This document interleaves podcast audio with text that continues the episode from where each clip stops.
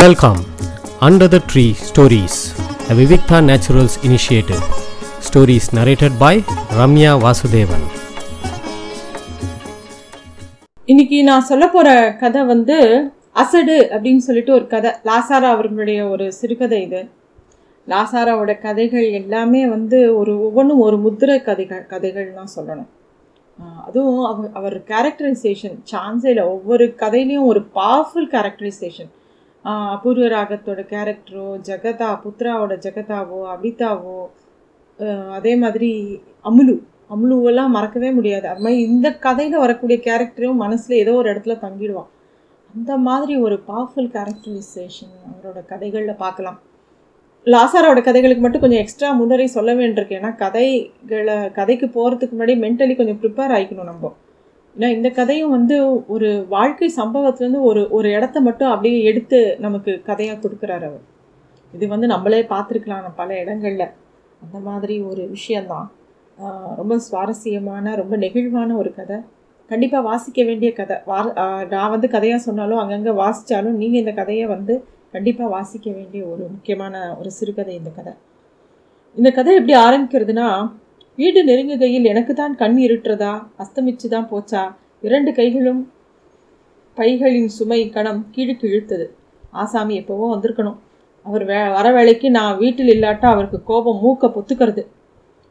ஒரு அம்மா வந்து கையில் ரெண்டு கை நிறையா மளிகை சாமானோட வீட்டை நோக்கி வரா. வரும்போது பல விஷயங்கள் அவள் மனசில் ஓடின்னு இருக்கு எப்பயுமே அவள் வீட்டுக்கு வர இந்த நேரம் இப்போ வீட்டுக்கு வர நேரம் அவள் வீட்டுக்காரர் ஆஃபீஸ் வந்து வர வந்திருக்கக்கூடிய நேரம். அவர் வந்து வந்திருந்தாருன்னா கோச்சின் இருப்பார் கண்டிப்பாக இவ வீட்டில் இல்லையே தான் ஆஃபீஸ்லேருந்து வரச்ச அப்படின்னு சொல்லிட்டு கோச்சின் இருப்பார். ஆனால் வழக்கமாக அவர் கோச்சிக்கிறது தான். எப்போ பாரு ரொம்ப அன்பாக அப்படியே பேசுகிற டைப்பும் கிடையாது. கொஞ்சம் சிடுசிடுப்பான ஆள் தான். இவங்களுக்கு ஒரே ஒரு பெண் குழந்தை. இந்த குழந்தை பேர் அபயா அப்படிங்கிறது தான் இந்த பொண்ணோட பேர். வீட்டுக்கு நுழையர்ச்சியே பார்க்குறா அவள் வீட்டுக்கார் வந்து அப்படியே ஈசி சேரில் சாஞ்சுட்டு ஒரு நியூஸ் பேப்பரை வேலை மூஞ்சியை மறைச்சிட்டு பே உட்காண்டிருக்கார் இவளுக்கா? ரெண்டு கையிலையும் பைய தூக்கின்னு வரா. யாராவது சித்த வாங்கி வச்சா தேவலான்னு இருக்கு அவளுக்கு ஆனால் ம மனுஷன் முகத்தை பார்த்தா தானே கோவம் ஏற்கனவே கோவம். அதில் வந்து நியூஸ் பேப்பரையும் வச்சுட்டு மூ மூஞ்சியை மறைச்சுட்டா எப்படி அவருக்கு தெரியும் இவள் வந்திருக்கிறது? இவன் பாட்டுக்கு வந்து சபா அப்படின்னு உட்கார்றா. சரி எப்படி தான் ஒரு கோவமாக இருப்பார் அப்படின்னு சொல்லிட்டு இவளே பேச்ச ஆரம்பிக்கிறா. ஃப்ளாஸ்கில் காஃபி ஊ காஃபி ஊற்றி வச்சுருந்தேனே சாப்பிட்டேடா அப்படியா இல்லையா? பேச்சை மாற்றுறதுக்காக அவள் ட்ரை பண்ணுறான் நீங்கள் வந்தாச்சுன்னு எங்கேயாலும் ஓடி விளையாட ஓடி போயிட்டாளா? அப்படிலாம் ஏதோ கேட்டுருக்கா ஆனால் எதுக்குமே அவர்கிட்ட ஒரு வார்த்தை பதில் இல்லை.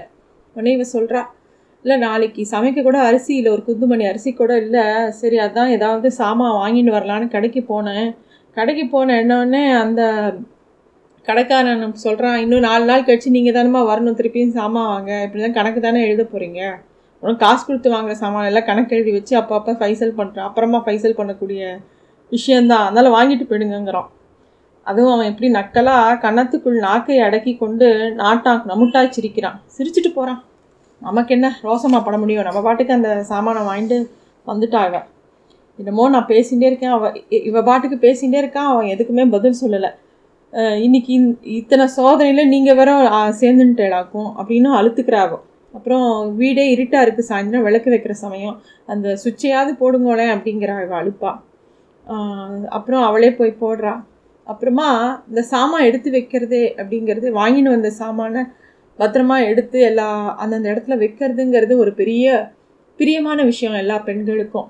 அதையும் அவள் வந்து சந்தோஷமாக சொல்கிறா அதாவது ஒரு சின்ன விஷயம் கூட அவளை சந்தோஷப்படுத்தக்கூடிய ஆள் அந்த அந்த பெண்மணி.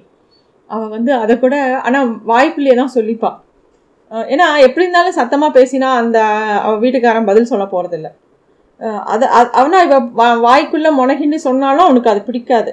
அதுவும் அவளுக்கு தெரியும். ஏன்னா கல்யாணம் ஆகி பல வருஷம் அனுப்புகிறோம் எதுக்கு கோவம் வரும்? எதுக்கு என்ன கமெண்ட் வரும்? ஒரு மாதிரி அண்டர்ஸ்டாண்டிங் வந்துடும் அது மாதிரி இவளும் வந்து ஆமாம் அப்படி தான் அதான் என் சுபான்னு விட் என் சுபாவான்னு விட்டுடுங்கோளே எனக்கு பேசணும். உங்களுக்கு பொறுமணும். கடவுள் எப்படி ஜோடி சேர்த்து வச்சுருக்கான் பார்த்தேடா அப்படிப்பா நான் வீட்டுக்காரருக்கு வந்து எப்போ பாரு ஒரு அதிருப்தி. எப்போ பாரு பொறுமின்ண்டே இருப்பாராம். எனக்கு இது பிடிக்கல அது பிடிக்கல. எதையாவது கோச்சின்ண்டே இருப்பா. இவளா எல்லாத்துக்கும் சந்தோஷப்படுற ஒரு கேரக்டர் சின்ன சின்ன விஷயத்துக்கு கூட சந்தோஷப்படுற கேரக்டர் அவனா எல்லாம் எது இருந்தாலுமே ஒரு பொறுமை. தனக்கு ப தான் படித்த படிப்புக்கு நல்ல வேலை கிடைக்கல. தனக்கு இன்னும் நல்லபடியாக வாழ்க்கை அமைஞ்சிருக்கலாம். சரி நான் தான் தனக்கு அதிர்ஷ்டமே இல்லை. அந்த மாதிரி ஒரு எப்போ பார்த்து தன்னை நினச்சி பொறுமிண்டே இருக்கக்கூடிய ஒரு ஆள் அவன். அவன் அவன் வந்து அப் அப்படி பொறுமிண்டே இருக்கிறதுக்கு ஏற்றாப் மாதிரி இவன் எப்போ பாரு பொறுமுறானே இவனை கிளப்பி விட வேண்டான்னு இவளுக்கு தோணாது. இவளும் இன்னசென்ட்டு இவ பாட்டுக்கு நீ காலம்பு கூட நான் அத்திம்பேரை பார்த்தேன். இன்னைக்கு சாயந்தரம் இப்போ திரும்பி வரைச்சா அத்திம்பேர் பார்த்தேன். கா காரில் பெயிண்ட் இருந்தார் அப்படிங்கிறா. அது சொன்ன உடனே இவனுக்கு ஆத்திரம் வந்துடும் ஏன்னா இவளுக்கு நான் ரெண்டு மூணு சகோதரிகள் இவளோட அவளோட தங்கையோட ஹஸ்பண்ட் தான் பற்றி தான் இவள் சொல்கிறான் இவளுக்கு ஆத்திரமாக வருது. எங்கேயாவது தங்கையோட ஹஸ்பண்ட் வந்து அத்திம்பேர் ஆக முடியுமா? எதையாவது இவ சொல்லுவா அப்படின்னு இவளுக்கு கோம் கோமாக வ இவனுக்கு கோம் கோவமாக வருது. ஏன்னா இவ தங்க வீட்டுக்காரன் வந்து கொஞ்சம் வசதியாக இருக்கான். அந்த தங்க வீட்டுக்காரன் வசதியாக இருக்கான்னா அவன் பெரிய நகைக்கடை வச்சுருக்கான். காரில் வந்துட்டு போகிறான் அதை பார்க்கும்போது இவனுக்கு இன்னும் இன்னும் எரிச்சல் வருது. இவன் ஒருவேளை அவனை வசதியாக நினைக்கிறாளா? கம்பேர் பண்ணுறாளா அப்படின்னு யோசிக்கிறான். அதே சமயம் அவன் தங்கையோட வாழ்க்கையை பற்றியும் இவன் யோசிக்கிறான். அவன் தங்க பேர் பத்மான் பேர். இவன் பொண்டாட்டியோட தங்க பேர் அதாவது இவனோட மச்சினி பேர் தங்க பத்மான் பேர். அந்த பொண்ணு வந்து அவங்க வீட்டுக்குள்ளே போனோடனே அவன் ரொம்ப கொழிக்கிறான் அப்படின்னு அவங்க வீட்லேயே வந்து அவளையே ரொம்ப தாங்குவாங்க. அவன் வந்து ஆக்சுவலாக இவனை விட வயசானவன். இவங்க அப்பாவுக்கு வந்து நிறைய பொன் குழந்தைகள் அப்படிங்கிறனால இவன் ஒய்ஃபோட அப்பாவுக்கு நிறைய பெண் குழந்தைகள்னால இந்த பத்மாவை ரெண்டாம் தாரமாக கல்யாணம் பண்ணி கொடுத்துட்டாரு. ஒரு நகைக்கடைக்காரனுக்கு. இவன் பொண்டாட்டியாக இவன் கூட இருக்கான். இவன் இவனுக்கு வந்து அந்த பத்மாவை நினச்சி யோசிக்கிறான். காலம்புரை கூட இவன் பார்த்தான் அந்த பத்மாவை. ஏன்னா வழியில் போகிறச்ச காரில் வேகமாக போனால் இவன் பக்கத்தில் வந்து அந்த டிரைவர் வேணும்னே நிறுத்துறான். பார்த்தோன்னே இவனுக்கு எரிச்சலாக வருது. பத்மா கார்லேருந்து எட்டி பார்த்து என்ன திம்பேர் நான் வேணா உங்களை கொண்டு போய் ஆஃபீஸில் இறங்கி விடட்டான்னு கேட்குறான் இவனுக்கு ரோசமாக இருக்குது அதெல்லாம் ஒன்றும் வேண்டாம். என்ன காலங்காத்தில் இவ்வளோ வேகமாக எங்கே போயின்ட்டுருக்கு அப்படின்னோடனே அவன் சொல்கிறா குதிரையை வளர்க்குற மாதிரி கார் கூட அப்படித்தான். அது எப்போ பாரு நம்ம ஓட்டிகிட்டே இருக்கலன்னா அதுக்கு பழுதாயிடும். அதனால் அதாவது எந்த அளவுக்கு அவளுக்கு பொழுது போகலன்னா கார் சும்மா இருக்கக்கூடாதுன்னு அவள் காரில் ரவுண்ட் அடிக்கிறா காலங்காத்தால். அந்த அளவுக்கு அவள் வந்து பணக்காரி. அதுவும் அவங்க வீட்டில் எப்படின்னா ஏகப்பட்ட கூட்டம். நிறைய குழந்தைகள் எப்போ பாரு சாப்பாடு சொந்தக்காரா தினம் நாற்பது இலை இலை விழுமா? அந்த மாதிரி ஒரு வசதியான வீட்டில் அவள் கல்யாணம் பண்ணியிருக்கான் அதுக்கும் அவன் அவன் சொல்கிறான் ஏன் உனக்கு காலங்காலத்தில் வீட்டில் வேலை இல்லையா? இப்படி காலங்காலத்தில் கார் எடுத்துன்னு வெளியில் சுற்றுறியே அப்படின்னோடனே என்னை விட ரெண்டு வயசு பெரியவன் தான் எனக்கு பிள்ளை. அவன் அவன்கிட்ட எனக்கு என்ன வேலை இருக்கும் அத்தி பேர்? அப்படிங்கிறான். ரெண்டாம் தாரங்கிறத அவள் அந்த மாதிரி சொல்கிறான் இதெல்லாம் அவன் இதை நினச்சி பார்த்துட்டு இருக்கான். அவன் ஒய்ஃபு முன்னாடி உட்காண்ட்ருக்கா அப்போ இதெல்லாம் அவன் நினச்சி பார்க்குறான். திடீர்னு ஒரு மோதிரத்தை நீட்டி அவள் வந்து இந்த பாருங்களேன் நன்னா இல்லை? அப்படின்னு எதையோ காட்டுறான் இவனுக்கு வந்து அப்போ தான் முழிப்பு வருது. இந்த காத்தால் நடந்த விஷயத்தை யோசிச்சுட்டு இருக்கிறவனுக்கு அப்போ தான் முழிப்பு வருது. ஏதோ சிந்தனையாக இருக்கிறவன் அப்போ தான் வந்து ஒல்லியாக இழத்த எலும்பு இழைச்சி போன எலும்புக்கூடு மாதிரி இருக்கான் அவன் மொண்டாட்டி. தலையில் வந்து ஒரு பரட்டை தலை ஒரு எண்ணெயை வச்சு வாரினா கூட நன்னா இருக்கும். கண்ணெல்லாம் ஒட்டி போய் பார்க்கவே கீழே விழுந்துருவாளோ? உடஞ்சி விழுந்துருவாளோ? அப்படிங்கிற மாதிரி இருக்கு அவர் பெண்டாட்டி. ஆனால் இவன் கையில் இப்போ ஒரு மோதிரம் இருக்குது அதை காமிச்சு காமிச்சு சந்தோஷப்பட்டுருக்கான் நான் ரோடு ரோட்டோர கடையில் வாங்கினேன். எட்டு ரூபாய்க்கு வாங்கினேன். அழகாக இருக்கா பாருங்களேன் இந்த க மோதிரம். எனக்கு நன்னா இருக்குல்ல? அப்படின்னு ஆசைப்பட்டு அதை போட்டுக்கிறான். நீ கத்தலை அவன் உடனே யோசிச்சு பார்க்க எனக்கு கத்தலை இந்த பத்மா எப்படி இருந்தா? இவன் எப்படி இருக்கா? அப்படின்னு இவனுக்கு ஒரு கம்பாரிசன் வர வருது. அவனுக்கு ஏதோ ஒரு யோசனையில் இருக்கான். இவளா இந்த மோதிரத்தை காமிச்சு பிளாட்ஃபார்மில் வாங்கின மோதிரத்தை காமிச்சு அதில் சந்தோஷப்பட்டுண்டு ஏதோ பேசின்னு இருக்கா. அதை பார்த்த உடனே இவனுக்கு வந்து எரிச்சலாக வருது. இந்த ஒரு சின்ன அற்ப விஷயத்துக்கு இவ்வளோ சந்தோஷப்பட்டிருக்கு பட்டுன்னு இருக்காளே நம்ம இப்படி கொஞ்சம் கூட புரியவே இல்லையே வாழ்க்கையை பற்றி இவளுக்கு. எப்பயுமே கொஞ்சம் அசடு அப்படின்னு நம்ம நினைக்கிறவங்க சந்தோஷமாக தான் இருப்பாங்க. அந்த மாதிரி இந்த பொம்பளை. அவங்க வந்து அவங்க வாழ்க்கையில் அவங்களோட அவங்களுக்கு கிடைச்ச விஷயத்தில் சந்தோஷமாக இருக்காங்க. அவங்களுக்கு கிடைச்ச அந்த எட்டு ரூபா மோதிரம் அவங்களுக்கு ரொம்ப வசதியாக இருக்குது அதை போட்டு பார்த்து அதை சந்தோஷப்படுறா. அது வந்து இவனுக்கு உள்ளுக்குள்ளே ஒரு ஆங்காரத்தை கிளப்புறது அவனுக்கு. என்ன இவன் எப்படி அசடாக இருக்கா? நம்ம எப்படி இருக்கோம்? அதை நினச்சி எங்கேயாவது இவன் கவலைப்படுறாளா? ஏன்னா இவர் ரொம்ப புத்திசாலி. அதனால் அவர் அப்படி யோசிக்கிறார். அது மாதிரி தன்னோட அற்ப சந்தோஷத்தில் இருக்காளே அப்படின்னு சொல்லி கோவம் கோவமாக வருது. அதனால அப்போ அப்போ அவனுக்கு பல விஷயம் ஞாபகம் வருது. தன்னோட அவ அவளை வாழ்க்கைக்கு காரணம் வந்து இவளா. இந்த பிறப்பு போன ஜென்மத்தில் பண்ண பாவமா? இப்படிலாம் அவன் யோசிக்கிறான். தன்னைத்தானே நினச்சிக்கிறான். நம்ம இவளும் இப்படி இருக்கா? நம்மளும் இப்படி இருக்கோம்.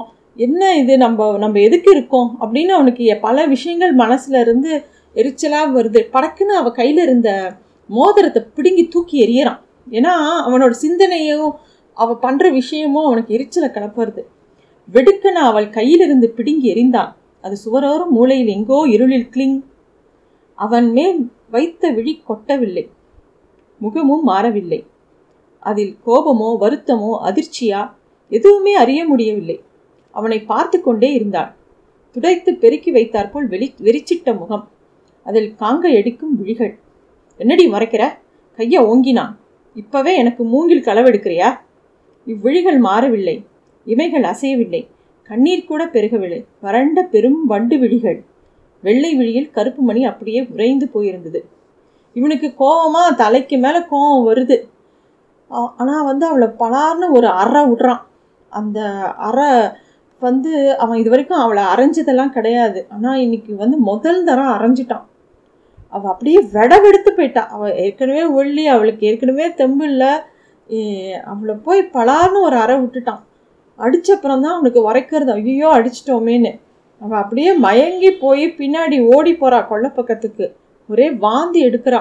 கொமட்டல் கொமட்டி கொமட்டி வாந்தி எடுக்கிறான் அதை பார்த்த உடனே அவனுக்கு இன்னொரு பயம் வேற வருது. வேற அவளுக்கு ஏதாவது உடம்புக்கு வேற ஏதாவது இருக்கா பிரச்சனை அப்படின்னு யோசிக்கிறான். அப்போ தான் அந்த குழந்தை அபயா ஆத்துக்குள்ளே வருது.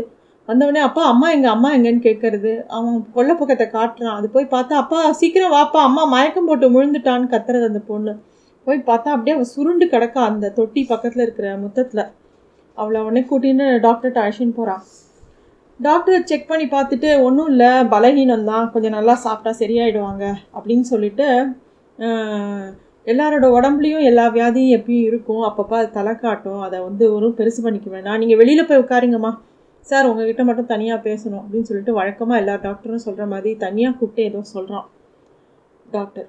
அதை சொன்ன உடனே இவன் அப்படியே வெளியில் வரும்போது அவன் முகமே வெளிரி போயிடுறது.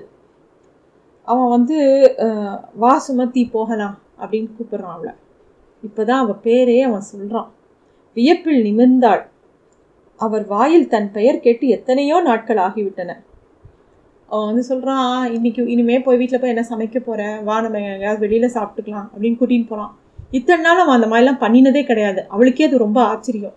ஒரு ஹோட்டலுக்கு கூட்டிகிட்டு போகிறான் நல்லா நல்ல டிஃபன் வாங்கி தரான். மசாலா பால்லாம் வாங்கி தரான். அவளுக்கே ஆச்சரியமாக இருக்குது இவ்வளோ பிரியமாக அவள் புருஷன் இத்தனை வருஷத்தில் இருந்ததே கிடையாது. ஏதேது இதென்ன பிரியத்தினாலேயே மேலே மேலே நீங்கள் இப்படி அடிச்சேன்னா நான் செத்தே போயிடுவேன். இது உங்களுக்கு பாந்தமாகவும் இல்லை. முதல்ல நீங்கள் உடம்பு சரியாக இருக்கேடா.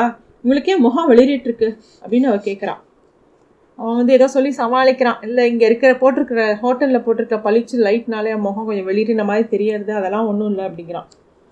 அப்புறம் வீட்டில் வந்து எல்லாரும் கூடியிருக்காங்க. இவ ப இவ வந்து கொஞ்சம் உடம்பு சரியில்லாமல் படுத்திருக்கா. அதாவது இவங்க அப்பாவுக்கு நாலு நாலு பெண்கள் நாலு பெண்கள் அவள் அப்பா எல்லாரும் இவங்க வீட்டுக்கு வந்திருக்காங்க. இந்த இவங்க பத்மாவோட புருஷன் அந்த நகை கடைக்காரனும் வந்திருக்கான்.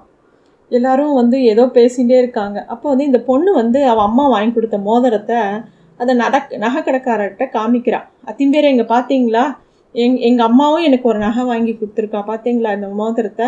நீங்களுக்கு தான் பெரிய கடை வச்சுருக்கீங்களே உங்ககிட்ட இந்த மாதிரி நகை இருக்கா? அப்படின்னு இந்த பொண்ணு விளையாட்டாக காட்டுறது. அவரும் வந்து அதை அலட்சியப்படுத்தாமல் அந்த மோதிரத்தை வாங்கி பார்க்குறாரு இந்த நகை கடைக்காரங்களுக்கே ஒரு பழக்கம். அவங்க எப்பயுமே கையில் வந்து அந்த லென்ஸ் வச்சுட்டே இருப்பாங்க. அந்த லென்ஸ் எடுத்து அதை பார்க்குற பார்த்தவருக்கு ஒரே அதிர்ச்சி. அது ரொம்ப ஒஸ்தியான கல்லுன்னு அவருக்கு டக்குன்னு ஜாதி பார்த்து தெரிஞ்சு போயிடுறது. உடனே அவர் வந்து அதை பார்த்துட்டு சொல்கிறார் என்னது இது வந்து ரொம்ப பெரிய நீங்கள் உங்களுக்கு ரொம்ப அதிர்ஷ்டம். இது வந்து ரொம்ப வசதியான கல் அப்படின்னு சொல்லி அவர் சொல்கிறார் சில சமயங்களில் லட்சத்தில் ஒரு சான்ஸ் இதுபோல் நேர்ந்து விடுகிறது. பித்தளைக்கும் தங்கத்துக்கும் வித்தியாசம் தெரியாமல் கண்ணாடி துண்டோடு வைரம் எப்படி கலந்தது? கடவுளுக்குத்தான் அற்புதம். தவிர இது பூமியில் உற்பத்தியாகும் பொருள். எந்த ஜலத்தில் எந்த மணலோடு என்றைக்கு அடித்து வந்து எங்கே புதைந்து கிடந்ததோ. குப்பையிலே மாணிக்கம்னு பழமொழியே இருக்கு. சிரித்தான். எப்படி ஏது எதனால்? நம்மால் சொல்ல முடியாது. கடவுள் சித்தம் இயற்கையின் விளையாட்டு. எப்படி இருந்தால் என்ன? அகப்பட்டவனுக்கு அஷ்டமத்தில் சனி. அந்த ஆள் வந்து அந்த மோதிரத்தை பார்த்து ஆச்சரியமாயி இவர் கையில் கொஞ்சம் பழத்தை திரிக்கிறான். திரிச்சுட்டு அதை எடுத்துன்னு போகிறான்னு நினைக்கிறான். அதாவது நம்ம மனுஷால இந்த சுமதி மாதிரி பொண்களும் கூட அதிர்ஷ்டமான ஒரு பொண் தான் அது மாதிரி அபூர்வமான ஒரு வைரம் தான் ஆனால் அந்த பொண்ணை வந்து சாதாரண மக்களோட ஒப்பிட்டு அவகிட்ட போய் நம்ம வந்து இவன் வந்து இப்படி இல்லை அதிர்ஷ்டமாக இல்லை இவன் இப்படி இருக்கா அப்படி இருக்கான்னு இவன் வந்து தாங்கிட்ட இந்த மாதிரி ஒரு ரொம்ப நல்ல மனைவி கிடைச்சி கிடைச்சது கூட அவன் உணரவே இல்லை. அதே மாதிரி தான் ஒரு மோதிரம் கிடைச்சா கூட அதோட வசதி கூட அவனுக்கு தெரியல. அதை தூக்கி போட்டால் தானே அவன். இந்த அத்திம்பேர் தான் எடுத்து பார்த்துட்டு அதோட வேல்யூ அவனுக்கு சொல்கிறார் உடனே அவன் அ- அந்த அத்திம்பேர் வந்து இவன் கையில் கொஞ்சம் நிறையா பணத்தை கொடுத்துட்டு வேகமாக போகிறார் இவன் திகைப்பூண்டு மிதித்து நின்றான். அவர் அவன் கையில் திணித்த கட்டை நோட்டுகளுடன் அத்தனையும் பச்சை. இனிமேலும் வரப்போகிறது காசு படைத்தவர்களுக்கு நினைத்த விடத்தில் நினைத்த காரியத்தை நினைத்தபடி எப்படி முடித்துக்கொள்ள முடிகிறது பார்த்தியா? ஏதாவது மரியாதை கூட தரேளா என்று கேட்டாளா மனுஷன். கையிலிருந்து பிடிங்கி கொண்டே போயிட்டானே. அப்படின்னு இவன் யோசிக்கிறான். கொஞ்சம் கூட யோசிக்கல அந்த அத்திமேர். இந்த மோதிரத்தை நான் எடுத்துன்னு போட்டா வேல்யூ பண்ணிட்டா எதுவும் கேட்கல. அந்த ஆள் பாட்டுக்கு எடுத்துன்னு போயிட்டான். அவன் கையில் கொஞ்சம் பணத்தை கொடுத்துட்டு. அப்புறம் இவருக்கு இன்னொரு யோசனையும் வருது. இந்த மாதிரி அதோட நிஜம் வேல்யூ தெரிஞ்சால் மட்டும் அந்த முழு பணத்தை அவனுக்கு கொடுக்க போகிறானா அதான் அப்பயே கொடுத்தேனே அவளை கொடுத்தேனேன்னு சொல்லி பேச்சு மழுப்ப போகிறான் அந்த ஆள். அதுவும் அவனுக்கு தோன்றுறது ஆனால் மனசுக்குள்ளே இன்னொரு பக்கம் தோன்றுறது தன்னோட பொண்டாட்டி ஞாபகமாக இந்த மோதிரம் தான் பாட்டுக்கு வச்சுருந்துருக்கலாமே. இது எதுக்கு அவனுக்கு கொடுத்தோம்? ஆனால் அந்த நிலமையில கூட அவன் இல்லை. இவன்கிட்ட காசு பணமே இல்லை. அந்த மாதிரிலாம் ஒருத்தர் நினைவாக இவ்வளோ விலையுயர்ந்த பொ- பொருளை வச்சுக்க முடியுமா? அப்படிங்கிற நினப்பு கூட அவனுக்கு இல்லை. அவர் மேலே அவனுக்கு பயங்கர கரிப்பு எடுத்தது. அவர் மேலே ஒரு எரிச்சல் வந்துட்டே இருந்தது அவனுக்கு. அப்போ பார்த்து உள்ளே இருந்து பயங்கர அலறல் சத்தம். அந்த இவனோட மச்சினி பத்மா அவசர அவசரமாக அத்திம்பேரே அத்திம்பேரன்னு ஓடி வரா. அந்த வார்த்தையே இவன் வயத்தை கலக்கிறது அவன் கூப்பிட்ட விதமே அவன் வயத்தை கலக்கிறது. ஏதோ ஆற்றுக்குள்ளே ஆயிடுத்து வீட்டுக்குள்ளே ஏதோ பெரிய அசம்பாவிதம் நடந்துடுத்துன்னு எனக்கு தெரியறது. அப்போ பார்த்து இந்த குழந்தை என் மோதிரம் என் மோதிரம்னு அபயா அவன் முழங்கையை கட்டி கொண்டு தொங்குறா. சி சனீனே விடு அப்படின்னு சொல்லிட்டு கையை உதறிட்டு அவன் உள்ளே விரைந்தான். அபயா தொப்பென்று விழுந்தாள் எழுந்து சௌகரியமாக தரையில் சப்பளாங்காட்டி உட்கார்ந்து கண்ணை கசக்கி கொண்டு பாட்டு வைக்க ஆரம்பித்தாள். அப்படின்னு இந்த கதையை முடிச்சிருக்கார். இந்த கதையில் லாசாரா அவர்கள் அந்த மனைவி இறந்துட்டாளா? அந்த மாதிரிலாம் எதுவும் சொல்லலை. பட் ஆனால் அதை உணர்த்திட்டார். அண்ட் அதே மாதிரி அந்த அந்த சுமதிங்கிற அந்த மனைவி அந்த ஆளோட மனைவி வந்து வைரத்தை விட வசதியானவங்கிறத சொல்லாமலேயும் சொல்லிட்டார். ரொம்ப அழகான கதை. கண்டிப்பாக வாசிக்க வேண்டிய கதை. நன்றி. Thanks for listening to Stories Under the Tree, a Vivikta Naturals initiative.